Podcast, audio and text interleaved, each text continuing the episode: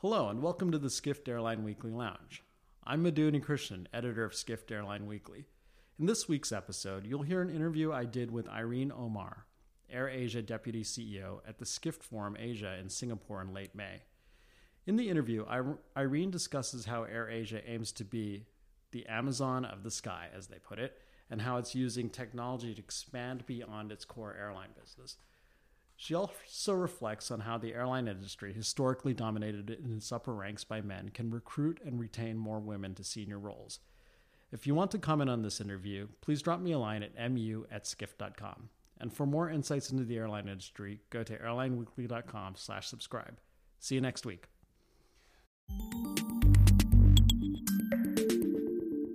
Ladies and gentlemen, please welcome Deputy Group CEO for Technology and Digital AirAsia, Irene Omar, in discussion with editor, Skift Airline Weekly, Madhu Unnikrishnan.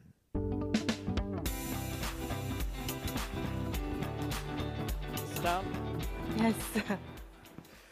Good afternoon. Welcome back from coffee break. I hope everyone's properly caffeinated.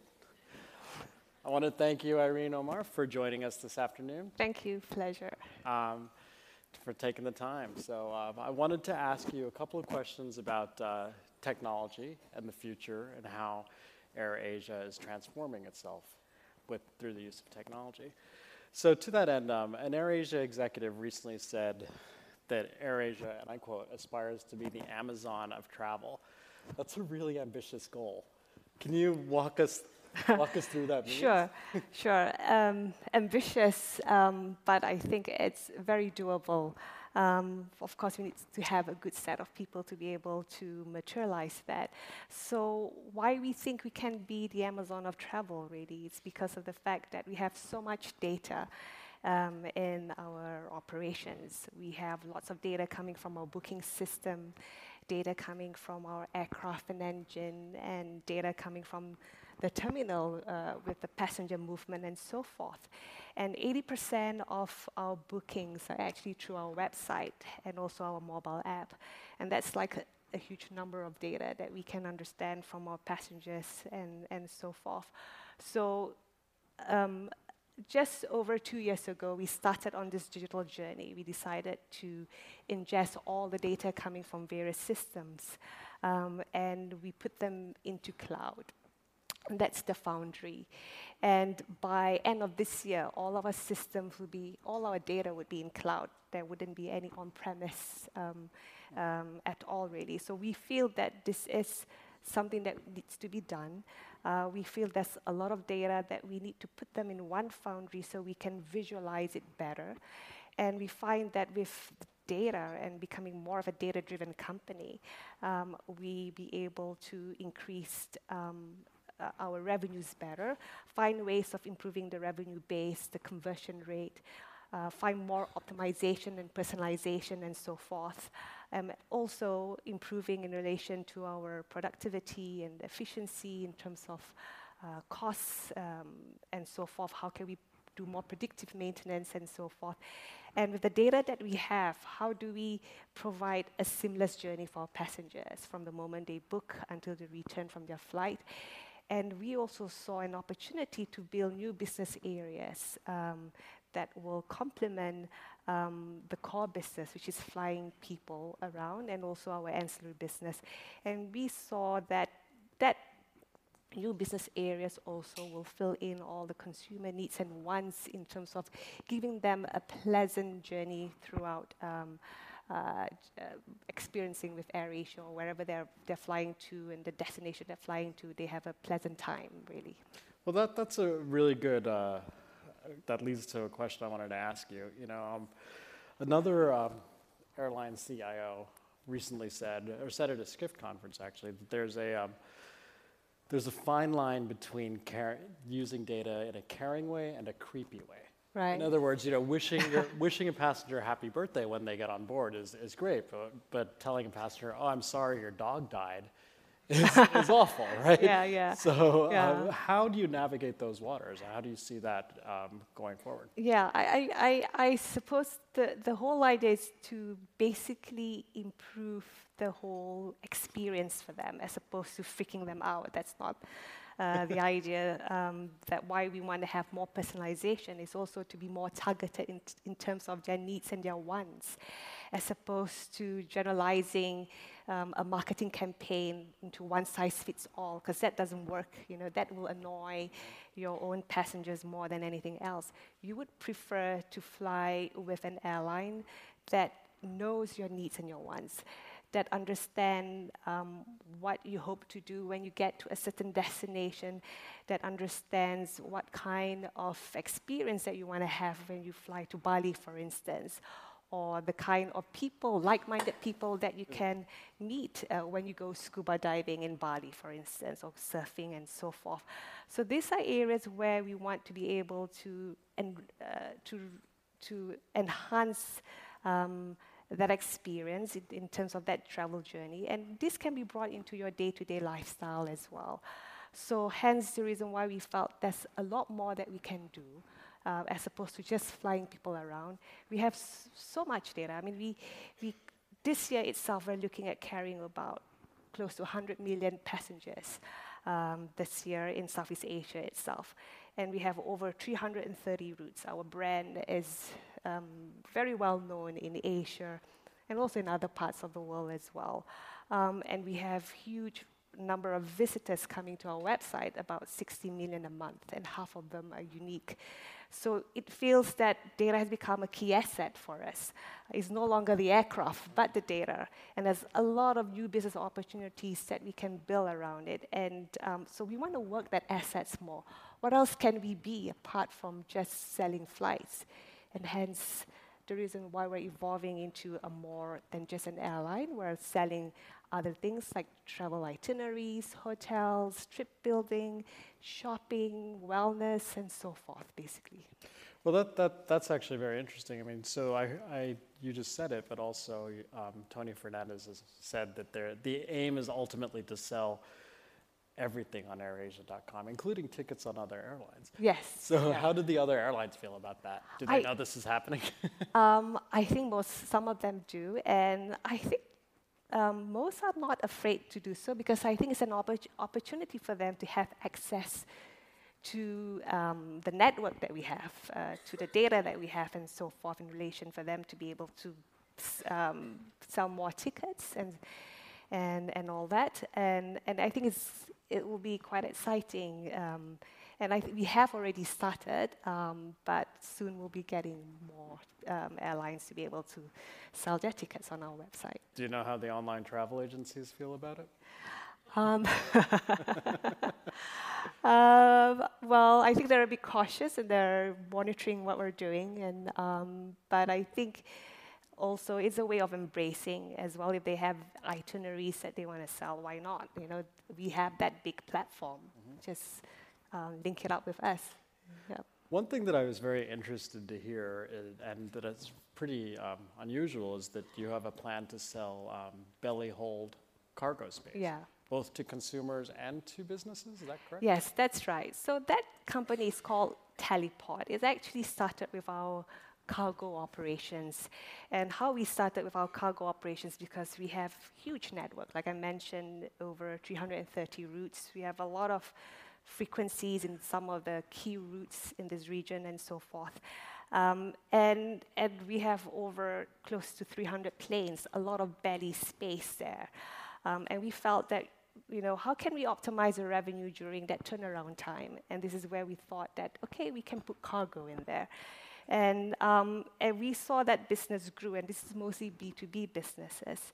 And we thought that if we can take this further and manage the belly space of other airlines as well, and also to look into um, B2C, um, since you see a lot of e-commerce growth in this part of this region, and they do need um, goods to be transported into various destinations where, um, where we have that that destination and, and that particular route and the frequency, the breadth and the depth of the network actually uh, complements some of the e-commerce um, companies and so forth. And this is where we thought that this is a good business to build, the whole logistic business, not just the cargo, but also the courier part of it, the last mile, the first mile, and so forth. And we have built e- an ecosystem in the sense that it's not just planes, but travel, hotels, itineraries, um, our fintech company called BigPay, um, and also um, Teleport, uh, which is our logistic business. So it's a whole ecosystem that uh, we have created, and I think we can leverage on each other uh, very well and you know cross-sell ac- uh, across different platforms in AirAsia.com, in in our loyalty platform, in our fintech platform, and also in Red Cargo or Teleport, which we just renamed. yeah. Congratulations. Um, so can we zero in on the fintech part of it for Yeah. a minute? Um, how are you? How is this being adapted for cryptocurrencies or currencies of the future? Do they do you accept them now, or will you know money will change? No, we we try. No, we we're. I don't think we're brave enough to use cryptocurrency at this point in time because the value fluctuates so much, and there isn't any real use cases. At the end of the day, we need to instill confidence um, with our consumer and passengers um, that you know they can use this currency and it won't fluctuate the next minute and so forth. Um, what we are looking at is terms of like how can we build more frequency of our loyalty points because that's a form of tokenization as well. That's the that's an alternate to a currency. How can we increase more frequency of that use rather than just redeem on flights? Because generally, in this part of the world, people just fly on average um, four times a year, maybe. That's not enough frequency. So, how can we use these points for other things to buy hotels, to buy itinerary, to buy food? Um, and how do we earn more points? How do we create that velocity? And I think when you have built many use cases of these loyalty points, it essentially become a currency in itself. And when you have more usage, then it will be a good basis to build a cryptocurrency. Right. And just as a reminder, if you want to ask questions, please do so on the app or at slido.com. Hashtag, um, hashtag something. Sorry, I forgot what it is. um, all right. If we could, uh, excuse me.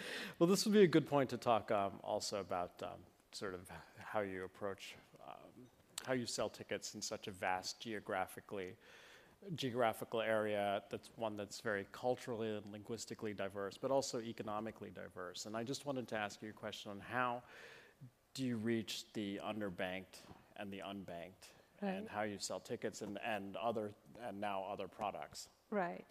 Yeah. So um, the payment gateway and so forth is always something that is quite essential and important in our business operations, especially when we're um, doing our bookings and online and so forth. And especially, we are quite known to open up new destinations, and it's not just uh, the first tier or the second tier. We're looking at third tier cities as well, and sometimes we're connecting third tier cities with third tier cities.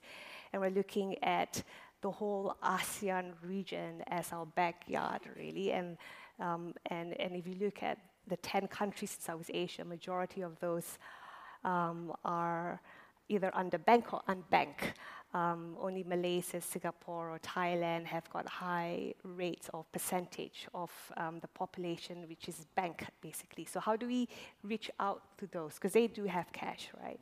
Um, and I mean, traditionally, when we when we first started, it's um, to reach out to the unbanked is really go through the travel agency or through our kiosks and so forth, where they can pay in cash and all that. But now you have a lot of e-wallet um, in this region, uh, such as Momo in Vietnam. You have Alipay, WeChat Pay.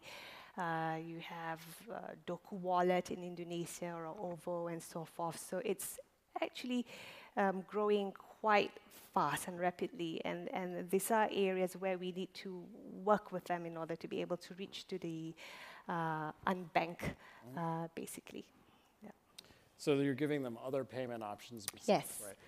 Yeah. But for, for customers that want to use cash, Yeah. uh, uh, do they have that option as well? To Um, well, if they if they have a bank account, yes, they could directly from their they can transfer money directly from their bank account. Uh, they can use BigPay um, as well, but um, yes, they can still use cash. But we're trying to limit, we're trying to reduce that and to encourage people to either, um, you know, uh, pay through some form of a e-money or through BigPay um, and so forth, basically. Let's pause on BigPay for a second. Sure. Can you explain exactly what that is? Well, it's, it's really um, digital bank that we're trying to create. So it has e-money wallet license in Malaysia as well as um, foreign exchange and remittances. Um, and eventually it will be able to lend money as well. Um, so it's expanding um, around the region. In Singapore, in Thailand, Indonesia, and Philippines will be the key areas.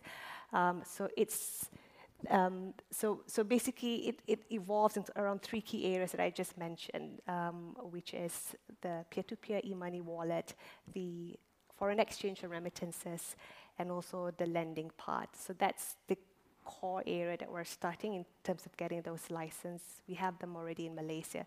So eventually, people will be able to um, purchase, um, I mean, buy flights or holidays, and they'll be able to pay in installment, which is cheaper than any credit card rates and so forth, and we'll be able to reach out to bigger audiences because we see payment is has become a form of a, a lifestyle as well. Um, so it's um, it's important to be able to have that ease of use um, to pay, uh, a better user experience, and so forth. And this is where we think BigPay could come in because we. It all started where we saw our own passengers lining up uh, in, in the airport trying to, you know, to change their money. Mm-hmm. And the banks are charging them with huge margin, and we thought that this is not quite right. I mean, they should be able to enjoy their um, holidays and so forth, and there's a better way of doing this, and that's the birth of BigPay, really. Interesting. Well, I have one, one kind of uh, com- completely off topic question, um, sort of a human interest question. Um, there are not a lot of women um, at your position in this industry. Um, what does this, the travel industry writ large, what does the travel industry need to do to attract more women, um, especially in Asia? I think um, it should really begin. If you see travel industries, there's a lot of women in, in the travel uh, uh, industry in terms of building holidays and itineraries and so forth and, and all that. But I think the most important thing would be to build up that presence of um, more women in aviation. That's, that's um, the start that we need to do because if you look at most airlines when we first started, there's hardly any women pilot. And, and that's really shouldn't be that way, really. Um, so we need to make sure that we have more women become pilots, and that's what we did when we first started our cadet program. We, we thought that we open up to women and encourage girls after school or universities to apply for, uh, to become pilots. We open up engineering as well for, um, for women to, to apply, and we have um, about 6% of uh, engineers in, in our company are, are, are, women as well. And we have quite a high number of women pilots too, uh, almost 10% of our pilots are women. So I think that is really important to, to really, if you want to get more women to be in this industry, the first thing to do is like open up all those areas that was usually dominated by men to allow women to be able to have that um, opportunity as well. And we have to be able to open up to schools as well and have the girls inspired by becoming a pilot rather than just flight attendant or engineers or now as data scientists or uh, software developers and so forth. And that's something that we really need more women in as well. Great. Well, thank you. Let's take. Let's go to the audience for a few questions. Um, this comes from Let's go with Anonymous. AirAsia talks wanting to build up a whole travel ecosystem. Which other gaps does the airline, airline want to cover? Tours and activities? Um, that's, well, tours and activities, that's something that we're, we're already selling at airasia.com, and that's something that we want to improve and enhance and so forth. I think it's a whole travel ecosystem that we're looking at, as, as uh, not just in relation to hotels or travel itineraries, um, and so forth um, in relation to logistic, which is also important. Retail is also important um, because it's all part of lifestyle, basically. And travel is a form of lifestyle too. So there's so many areas, even supply chain, even fintech, Um, and areas where they call it digital enablers, um, uh, these are areas such as the IoTs, the uh, uh, mach- um, machine learning, big data, cybersecurity, voice uh, recognition, and facial recognition as well. This can actually elevate the sectors such as uh, travel and lifestyle and fintech into a whole new different level. Mm. So yeah, I mean we're we're very keen to look at all these things and then many room for improvement to build that whole ecos- lifestyle ecosystem. Great. Yeah. Um, there's uh, let's go with this other anonymous question. Um, what kind of data about customers Air, does AirAsia have that is superior to the those of the OTAs, and how do these data how do these data help AirAsia become the Amazon of travel? yeah. So. Um, well, as we those we understand uh, their preference in terms of travel, where they like to travel, uh, how long they spend in that travel, and who they travel with, basically whether it's a group or individual, and so forth. And um, and based on um, uh, the itinerary or the hotels that they um, that they purchase, we can understand what their um, what's their preference are and and, and, and, and all that. Um, and when we add in more use cases to use the loyalty points, and this is where we're able to see what they like to do on a day-to-day basis, and whether that day-to-day lifestyle can be brought into jet travel. Um, or so. So, for instance, if someone we know someone likes to do yoga for three times a week in Malaysia, and if that person flies to Bali, we could recommend some good yoga places for them. Oh, interesting. Um, let's go with uh, this question from Gleb. AirAsia actively invests in travel startups through a dedicated fund. What's the rationale behind that, and what is AirAsia contributing to targets beyond capital? Yeah, all this started as we evolved into a travel and lifestyle tech. So it all started with our digital journey, where we saw what beauty data can be and how we feel that we need to digitalize the whole corporation to be more, um, uh, more more automated and, and how we can use machine learning and so forth. So in that journey or in that process where we're trying to understand how to improve uh, the whole operations, we saw we know what our pain points are. And, and we needed to find ways on how to address those pain points. Um, and when we have identified that, then we look at the tech solution that our own tech team will be able to provide. And if we can't find that solution, then we look at outside to see if our key business partners will be able to help co-develop things with us to address the pain points. Um, and so, so we actually do embrace open innovation and we practice open innovation, where ideas not just only come from within the company, but we embrace ideas coming from our business partners and for and also other vendors or other startups.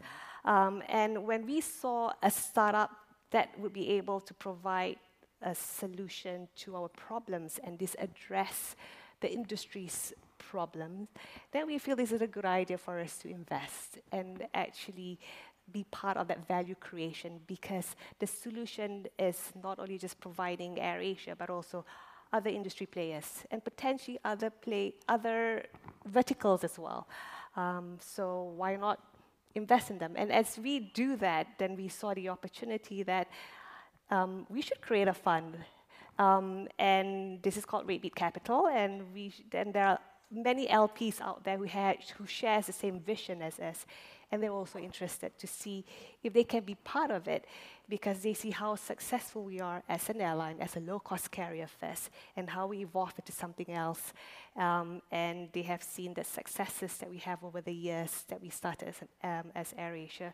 So for them, there's an opportunity for any startups around the world to have access to our network, to be able to test things with us, um, and to be able to uh, deploy that solution to other um, players in the market and maybe other industries.